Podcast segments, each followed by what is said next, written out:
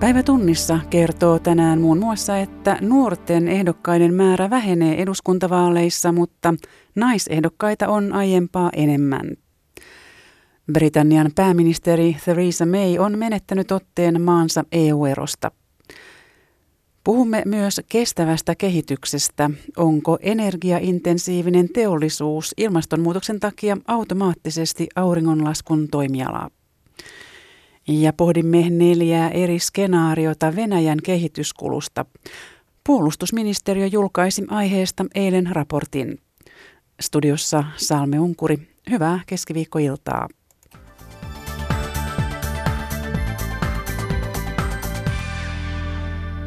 Kovista tavoitteista huolimatta alle kolmekymppisten ehdokkaiden määrä näyttää pienenevän eduskuntavaaleissa. Sen sijaan naisia on ehdolla enemmän kuin vuonna 2015, yli 40 prosenttia. Ylen haastattelemat nuoret naisehdokkaat kertovat, että kampanjoinnissa on varauduttava vihapuheeseen ja häirintään. Kristiina Tolkki. Nuorten ehdokkaiden määrä vaaleissa ei näytä kasvavan millään. Päinvastoin, läpipääsyyn tarvitaan julkisuutta ja siihen tarvitaan rahaa.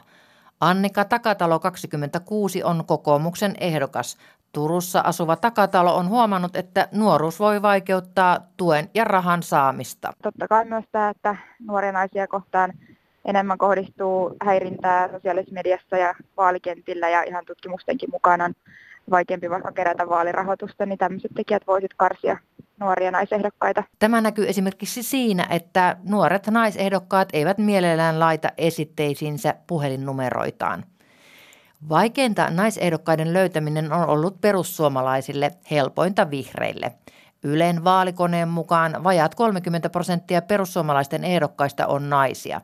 23-vuotias Liina Veronika Isto on ehdolla perussuomalaisten listalla Turussa perussuomalaisissa voi johtua muun muassa siitä, että ylipäätään se sukupuolijakauma on aika vahvasti niin kuin miesten voitoksi ja puoluehommat ylipäätään on ehkä enemmän semmoisia niin vähän vanhempia ihmisten touhuja.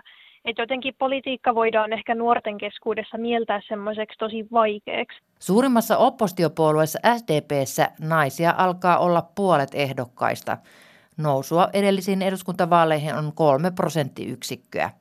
25-vuotias Elisa Gebhardt Helsingistä muistuttaa, että raha on totinen este. Aivan varmasti monelle, joka miettii, että lähtee ensimmäistä kertaa ehdolle, niin raha ratkaisee, koska kuitenkin ehdokasmaksutkin on siellä tonnin kieppeillä ylipäänsä yleensä kampanjointi maksaa.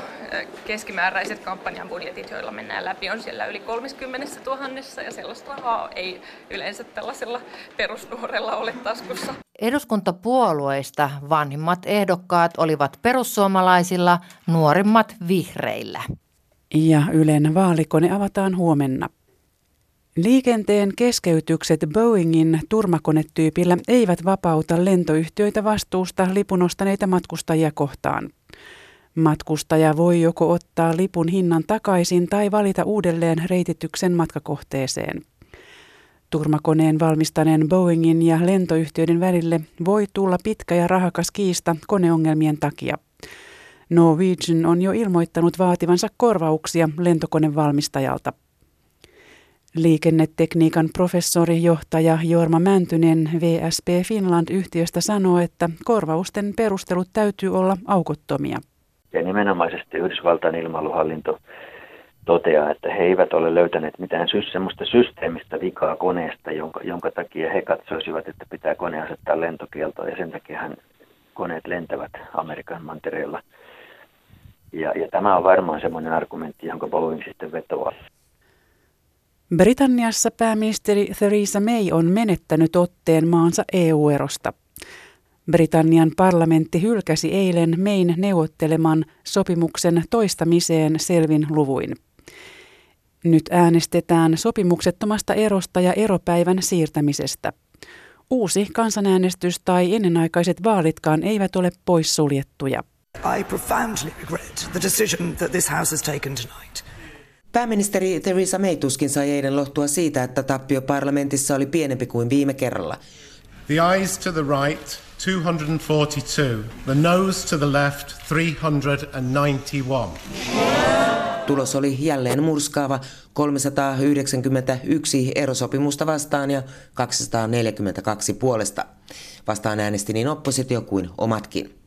Ne, jotka empivät, perustivat päätöksensä lopulta oikeuskanslerin arvioon mein uudesta sopimuksesta. Irlannin rajajärjestelyä koskeva osa sopimuksesta saattaisi laillisesti pitää Britannian sidottuna EU-hun pitkäksikin aikaa, ja se ei tietenkään käynyt kovan linjan eroa kannattaville konservatiiveille eikä Pohjois-Irlannin unionisteille. Työväenpuolueen vastaus oli hyvin tiedossa etukäteen. Puolue ei halua sopimusta, vaan joko uudet vaalit tai edes kansanäänestyksen. The Prime Minister has run down the clock and the clock has been run out on her. Maybe it's time instead we had a general election and the people could, people could choose who their government should... Jännitys jatkuu tänään parlamentissa. Ensin äänestetään todennäköisesti läpi esitys, jolla estetään sopimukseton ero. Torstaina kansanedustajat mitä todennäköisimmin puskevat läpi vaatimuksen hakea eropäivälle jatkoaikaa. Jatkoaika on EU-maiden käsissä. Miksi ja kuinka paljon on ensi viikon EU-huippukokouksen asia. Toimittajana oli Susanna Turunen. Ja tuoreimmat tiedot Britannian parlamentin keskiviikon äänestyksestä löytyvät osoitteesta yle.fi kautta uutiset.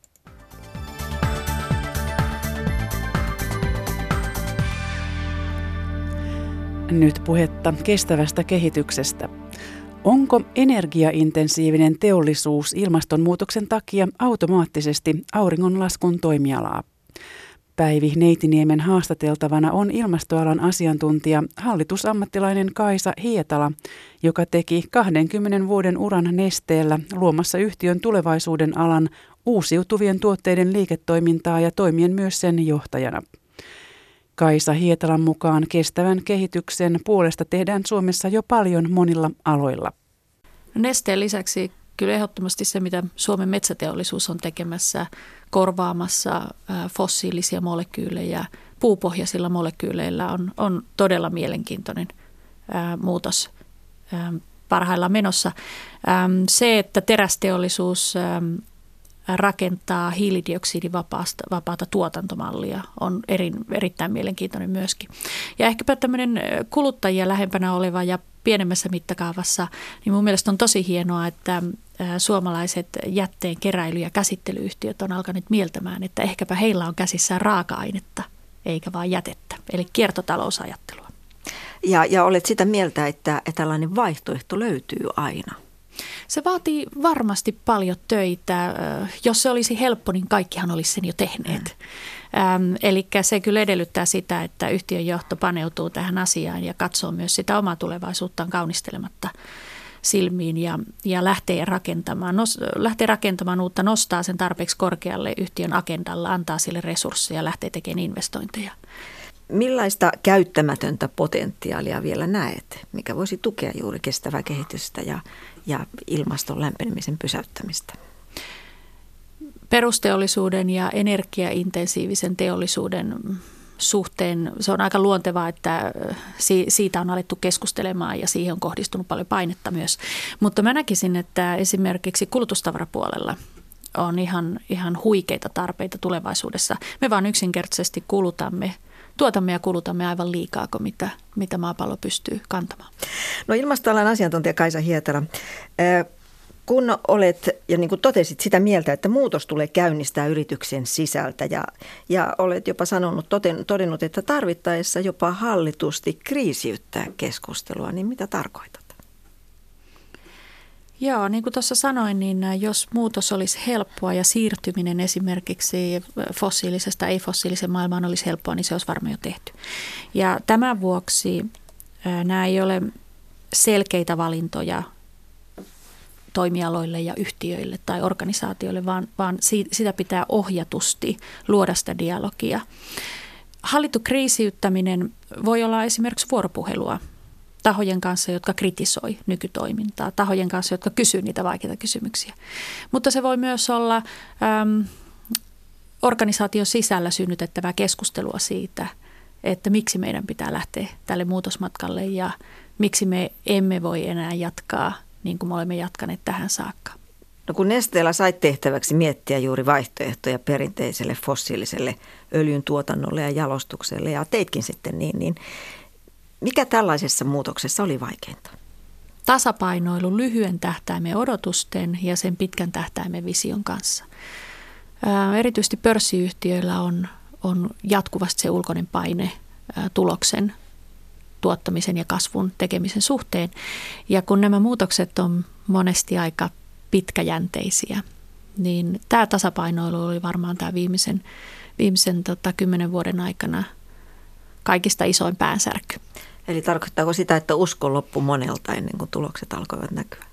Kyllä usko loppu varmasti monelta taholta ja sitä keskustelua piti käydä todella peripohjaisesti ja pitkään, mutta toisaalta ehkä, ehkä siinä onkin se koko, koko idea ja ydin, eli että, että, että vaikeisiin asioihin ei yleensä pääse vaan yön yli sivua kääntämällä, vaan se vaatii, vaatii sekä johdolta että omistajilta että myös henkilökunnalta sitä dialogia. No kuva vähän, millainen, millaiseen vastustuksen ja epäilyjen vyöryyn pitää valmistautua, jos lähtee tällaista muutosta ajamaan? Sitä pitää katsoa useamman linssin läpi. Yhdessä linssissä on tietysti se organisaatio ja henkilöstö, joka kysyy, että miksi me olemme tätä tekemässä. Toinen ry, tärkeä ryhmä on ehdottomasti omistajat, sijoittajat. Heidän pitää rahoittaa tämä muutos. Heidän pitää nähdä, miksi tämä ollaan tekemässä. Se kolmas linssi on asiakkaat. Miksi heidän pitäisi vaihtaa esimerkiksi tuote tai miksi heidän pitäisi muuttaa omaa toimintatapaansa, kun sitä tullaan myymään. Ja sitten lopuksi erilaiset sidosryhmät, Nesteen tapauksessa erityisesti niin poliittiset päättäjät, jotka loivat koko ajan lainsäädäntöä uusiutuvien polttoaineiden ympärille, niin he oli tärkeä kohderyhmä käydä sitä dialogia, että miksi ää, tätä muutosta tarvitaan. Ilmastoalan asiantuntija Kaisa Hietalaa haastatteli Päivi Neitiniemi.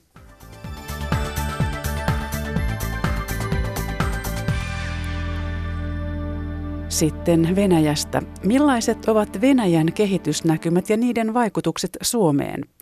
Puolustusministeriö julkaisi eilen laajan raportin, jossa esitettiin Venäjän kehityskuluista neljä skenaariota. Milla Madetojan vieraina ovat Helsingin yliopiston Aleksanteri-instituutin johtaja ja sotilasprofessori Markku Kangaspuro ja eversti-luutnantti Petteri Lalu maanpuolustuskorkeakoulusta. Lalu on ollut mukana tekemässä raporttia ja tiivistää aluksi, millaisia vaihtoehtoja näissä skenaarioissa esitetään. Joo, nämä neljä skenaariota.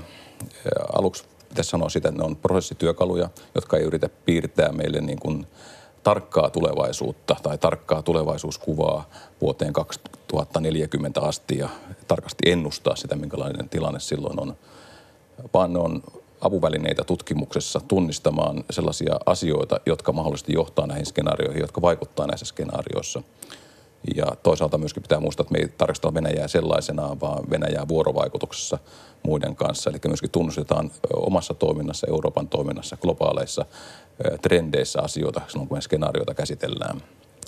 Neljä skenaariota on, ensimmäinen skenaario niistä on tavallaan se nyky, nyky-Venäjän jatkumo, eli sellainen Venäjä, joka me tällä hetkellä tunnetaan, joka toimii samalla tavoin, jonka talouden perusta on samanlainen kuin nyt – Siinä on oletuksena, että suurin piirtein energiahinta pysyy samana ja, ja, ja kaikki menee vähän eteenpäin niin kuin menee nyttenkin.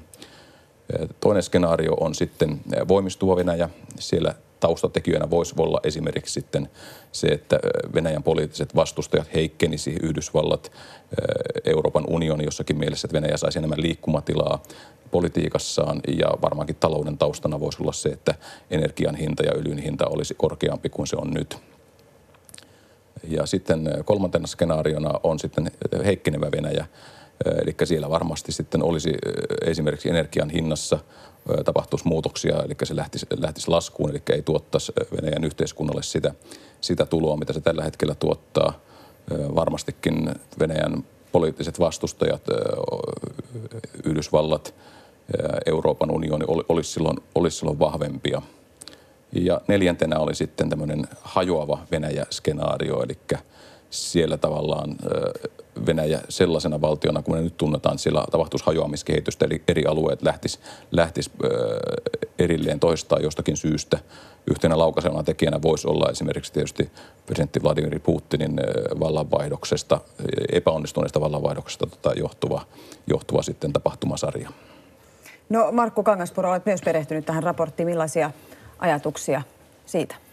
No, raporttihan on monelta osin erittäin huolella valmisteltu ja siinä on tuotu sellaisia ihan oleellisia Venäjän kehitykseen vaikuttavia muuttujia tekijöitä, tekijöitä esille. Ehkä tuon noiden skenaarioiden käsittelyn, käsittelyyn, niin mä poimisin sieltä itse raportista vielä sen, että siinä todetaan myöskin ihan auki kirjoitetusti, että todennäköinen skenaario on joku näiden skenaarioiden yhdistelmä, se mitä kehitys tapahtuu. On ihan selvä asia, että kun puhutaan Venäjän kehityksestä tästä eteenpäin, ja erityisesti jos puhutaan vuoteen 2040 asti, niin siellä matkan varrella tulee sellaisia odottamattomia ja muita muuttuja, joita tässä ei ole millään voitu ottaa huomioon, jotka tulevat vaikuttamaan kehitykseen.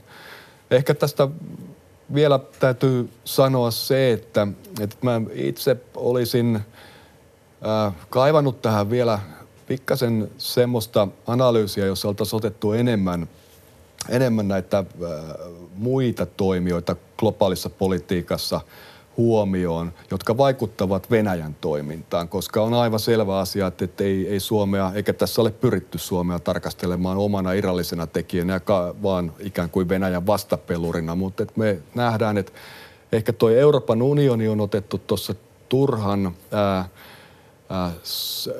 homogeenisena ryhmänä, sitä käsitellään oikeastaan vain sitä kautta, että Venäjä pyrkii hajottamaan sitä, mutta tosiasiahan on, että Euroopan unionissa on myöskin aika eri tyyppisiä poliitikkoja ja, ja, ne val, kansalliset valtiot toteuttavat omia intressejä, ne menevät vähän eri, eri suuntiin. Ja sitten aika vahvana tulevaisuuteen katsottuna tulee vaikuttamaan varmasti Kiinan ja Yhdysvaltojen välinen suhteen kehitys, jossa Venäjä on vain yksi pieni pelaaja, jossa Eurooppa toimii sitten ää, yhtenä, yhtenä palasena. Ja mä luulen, että nämä tulee liikuttelemaan näitä näitä tuota, asetelmia aika, aika talva, tavalla, johon Venäjä joutuu myöskin sopeutumaan ja Suomi joutuu sopeutumaan aika, aika ää, paljon uudellakin, uudellakin tavalla.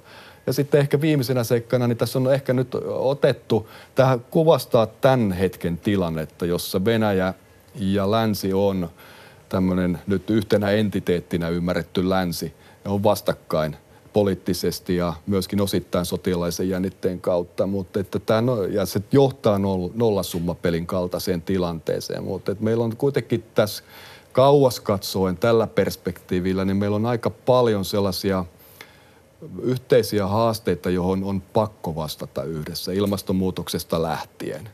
Väestö, väestön tota, siirtyminen paikoista, joissa ei voi elää tai jossa ei voi viljellä maata tai jos ei riitä vettä, niin toisiin paikkoihin, paikalliset sodat ja muut, mitä me ollaan nähty nyt näitä. Ja, ja nämä on semmoisia isoja haasteita, jotka tuottaa semmoisen välttämättömyyden myöskin siihen yhteistyön perspektiiviin. Mm. Ja, ja pakottaa itse asiassa meidät siitä. Tämä Ukrainan kriisi on tässä isossa kuvassa vaikka se on meille Euroopassa tärkeä ja ollut dramaattinen asia, niin se on aika pieni tekijä tässä ja se tavallaan asettuu vähän toisenlaiseen valoon sitten myöskin tässä pitkän tämä perspektiivin kehityksessä. Niin ja sitten to- toki sitten seurataan aina, päivitetään näitä tilanteita sen mukaan, kun aikaa kuluu.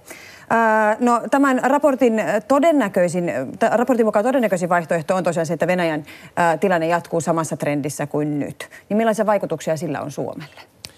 No, jos jatkuu siinä, sama trendi jatkuu, mm. niin vaikutukset Suomelle on varmaan aika pitkälti sitä, mihin me ollaan, olemme jo tottuneet. Eli meillä on, on naapurina valtio, jonka turvallisuuskäsitys perustuu voimakkaasti sotilaalliseen voimaan, sotilaallisen turvallisuuden arviointiin, joka panostaa aika paljon oman sotilaallisen potentiaalinsa kehittämiseen ja myöskin valtio, joka on valmis käyttämään sotilaista voimaa lähialueillaan tai sitten esimerkiksi vaikutusvaltansa lisäämiseen Lähi-idässä, Syyriassa, mahdollisesti jatkossa Afrikassa. Eli tällaiseen Venäjän toimintaan saamme tässä todennäköisimmässä skenaariossa, joka on nykyisyyden jatkumoa, niin varmasti tottua. Ja sitten skenaariot kaksi ja kolme, toisessa Venäjä vahvistuu, toisessa Venäjä heikkenee. Mitä ne tarkoittaisivat sitten Suomen kannalta? No sanotaan turvallisuusulottuvuudessa Venäjän, Venäjän vahvistuminen tarkoittaa tietysti sitä, että sellaiset yhteistyöosapuolet, joiden kanssa me tällä hetkellä tehdään työtä, eli NATO ja myöskin Euroopan unioni, jonka, jonka jäseniä ollaan, jos ne heikkenee ja, ja, ja Venäjällä on enemmän poliittista liikkumatilaa, niin sillä on myöskin ehkä enemmän alttiutta vaikuttaa Suomeen niillä keinoilla, joita sitä on. Eli on, on esimerkiksi tämmöinen niin kuin tässä voimistuma Venäjän käsityksessä voi olla, tai skenaariossa sellainen tilanne, että Suomi yksin onkin sitten tavallaan sietämässä sitä Venäjän intressien ajamista kaikin mahdollisin keinoin lähialueellaan. Niin.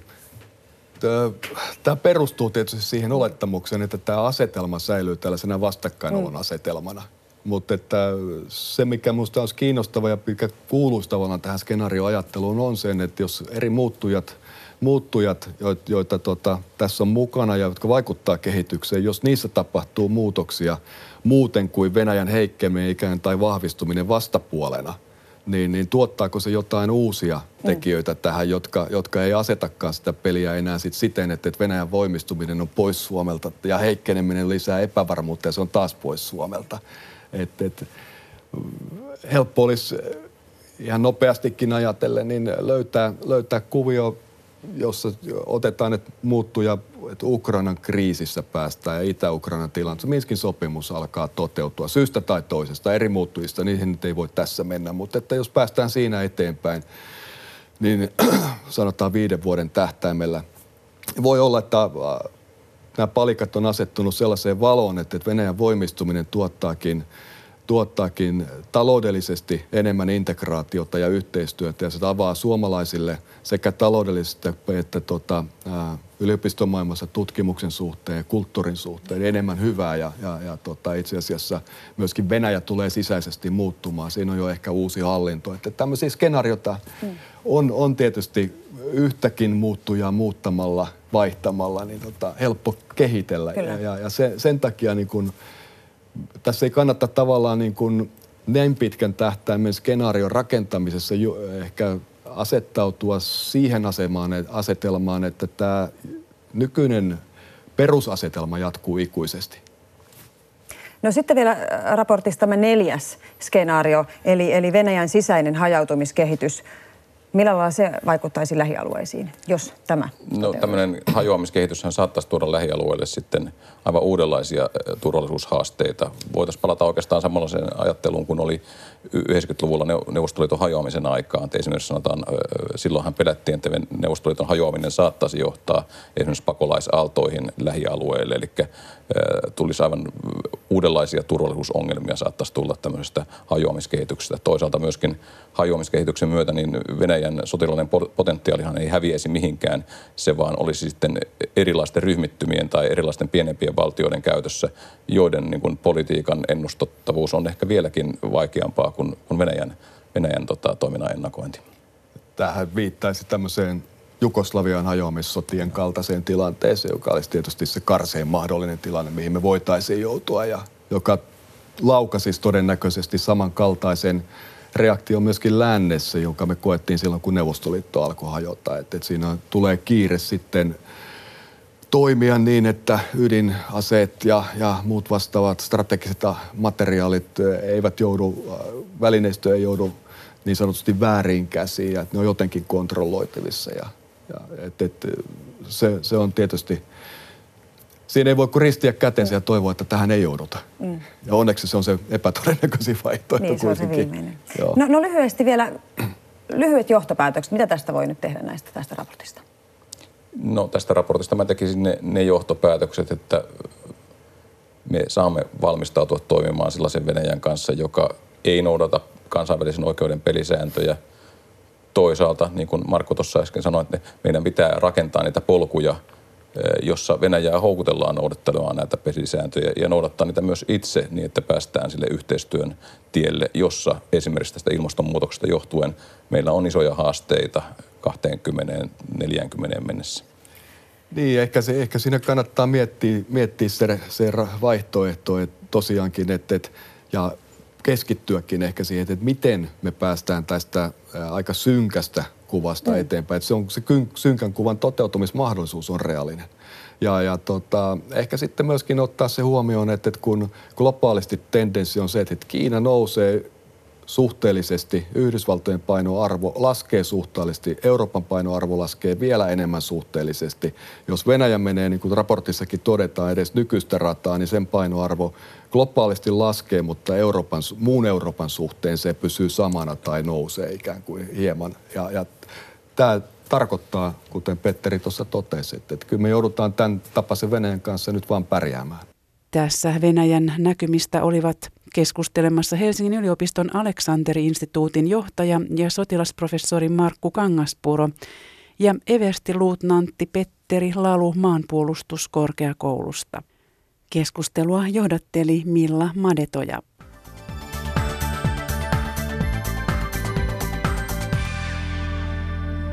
Ja koulumaailmaan. Suurimmassa osassa yläkouluja on oppilaita, jotka ovat jatkuvasti poissa koulusta. Pinnarien taustalla on monenlaisia ongelmia, eivätkä aikuiset läheskään aina tiedä, mistä käytös oikeasti johtuu. Kun oppilaan motivaatio on mennyt, perinteiset rangaistukset ovat usein huono ratkaisu. Veli-Pekka Hämäläinen. Ysiluokkalaisen Henkan kiinnostus koulunkäyntiin alkoi hiipua, kun yläkoulu alkoi. Kasilla poissaoloista tuli ongelma ja jokin aika sitten opettaja laski Henkan äidille, montako tuntia saa vielä olla pois ennen kuin koulun pitää tehdä lastensuojeluilmoitus. Usein pojasta tuntuu siltä, ettei opiskelusta tule mitään. En muista milloin viimeksi olisi ollut kivaa koulussa. Sinne ei vaan jaksisi lähteä mitenkään ja sitten kun sinne pääsee, niin toivoo koko ajan, että pääsisi pois siltä. Lähes jokaisesta yläkoulusta löytyy oppilaita, joiden poissaolot ovat ongelma. Kun Yle kysyi 180 rehtorilta, varsinkin yläkouluissa selvällä enemmistöllä oli ollut viime lukuvuonna oppilas, joka oli ollut yli 100 tuntia poissa luvatta. Suomen rehtorien puheenjohtaja Antti Ikonen. No varmaan tietysti oppimisen ongelmat aiheuttaa helposti tämmöisiä, mutta myöskin psyykkisen tai fyysisen terveydentilan pulmat ovat tietysti tämmöisiä, mutta voi tietysti kouluun liittyä myös tämmöistä kiusaamiskokemuksia. Auttavien puhelinten päällikkö Tatjana Pajamäki Mannerheimin lastensuojeluliitosta. On tosi tärkeää aina pohtia sitä nuoren tilannetta yksilöllisesti, että huolehtia siitä, että just sen kulloisenkin nuoren ne hänen käyttäytymisen taustalla olevat syyt tulee selvitettyä. Henkan perheessä poissaolot herättivät ensin kiukkua, sitten voimattomuutta. He niin kuin monet muutkin ovat huomanneet, miten vaikea motivaationsa menettänyttä koululaista joskus on auttaa. Yhdessä palaverissa istutettiin kuusi eri aikuista pöydän ääreen puimaan pojan tilannetta. Kyllä ne aina sitten sanoo koulussa, että missä sä olit ja että yritäpäs nyt tulla ensi kerralla. Ja sitten en mä usko, että sitä kukaan muu pystyy niinku auttamaan. Kyllä mun pitäisi itse vaan saada se kuntoon se koulu menemään. Auttavien puhelinten päällikkö Tatjana Pajamäki Mannerheimin lastensuojeluliitosta. Vanhempana tai lähiaikuisen on tosi tärkeää ylipäätään osoittaa sille nuorelle, että mä huolehdin ja teen tätä huolehtimistyötä sen takia, että mä välitän sinusta. Henkka tietää itsekin, että nykymenolla ovet moniin jatko-opintoihin ovat menossa kiinni. Juuri nyt parhaalta vaihtoehdolta tuntuukin kymppiluokka.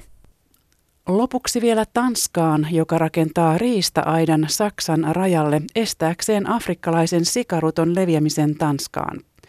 Sikarutto voi levitä villisikojen kautta, mutta sijoille vaarallinen tauti ei ole vielä levinnyt Saksaankaan. Suuri osa paikallisväestöstä sekä Tanskassa että Saksassa vastustaa aidan rakentamista.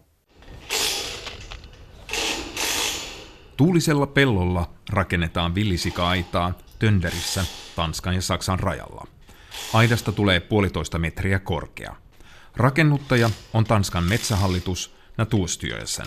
Hegnets formål er at forhindre vildsvin i at komme ind i landet. Vi ved godt, at hegnet ikke... Aidan tarkoitus on estää villisikojen tulo Tanskaan. Aita ei anna sataprosenttista suojaa, mutta samalla kaadetaan lisää villisikoja Tanskassa. Nämä toimenpiteet yhdistettynä johtavat siihen, että Tanska pysyy vapaana villisijoista, sanoo Metsähallituksen projektipäällikkö Bent Rasmussen. Riista-aitaa alettiin rakentaa tammikuun lopussa ja se valmistunee marraskuuhun mennessä. Aidasta tulee yhteensä 70 kilometriä pitkä Pohjanmeren rannikolta Jyllanin länsiosasta Itämeren rannikolle Jyllanin itäosaan. Budjetti on 80 miljoonaa Tanskan kruunua, eli vajaat 11 miljoonaa euroa. Hans Christensen johtaa Villisika-aidalle ei-kiitoskampanjaa. Hän ei usko Villisika-aidan toimivan, todisteita sen tehosta puuttuu ja rahat voitaisiin käyttää toisella tavalla. Christensen näkee aitaa lähinnä symbolipolitiikkana. og tilsvarende også den, den, den danske højrefløj, der gerne vil have en klar markering af grænsen. Tanskan hallitus yrittää miellyttää poliittista oikeistoa, joka mielellään haluaa näkyvän rajan. Sen taakse me tanskalaiset voimme eristäytyä ulkomaailmasta ja piiloutua ja toivoa ongelmien häipyvän, Hans Christensen sanoo. Henrik Greifslund Hansenilla on yhteensä 4800 sikaa. Tämä on keskikokoinen sikala Tanskan mittakaavassa. Tanskassa on lähes 13 miljoonaa sikaa, eli yli kaksi kertaa enemmän kuin ihmisiä. Greifslund on tyytyväinen siihen, että villisika-aitaa rakennetaan. Det er dejligt, vi får hegnet op. Det giver os som svineproducenter en øh, ekstra sikkerhed. Villisika-aita tuo meille sianlihan tuottajille lisää turvallisuutta. Se estää villisikojen maahanmuuttoa, Refslund sanoo. Saksan puolella ei innostuta aidasta. Näin rouva Gunda Möller Flensburgissa. Warum machen die das? Wegen dem Wildschwein? Oder meinen sie uns vielleicht damit? Miksi he rakentavat aidan? Villisikojenko takia vai tarkoittavatko tanskalaiset sillä meitä saksalaisia, Gunda Möller sanoo.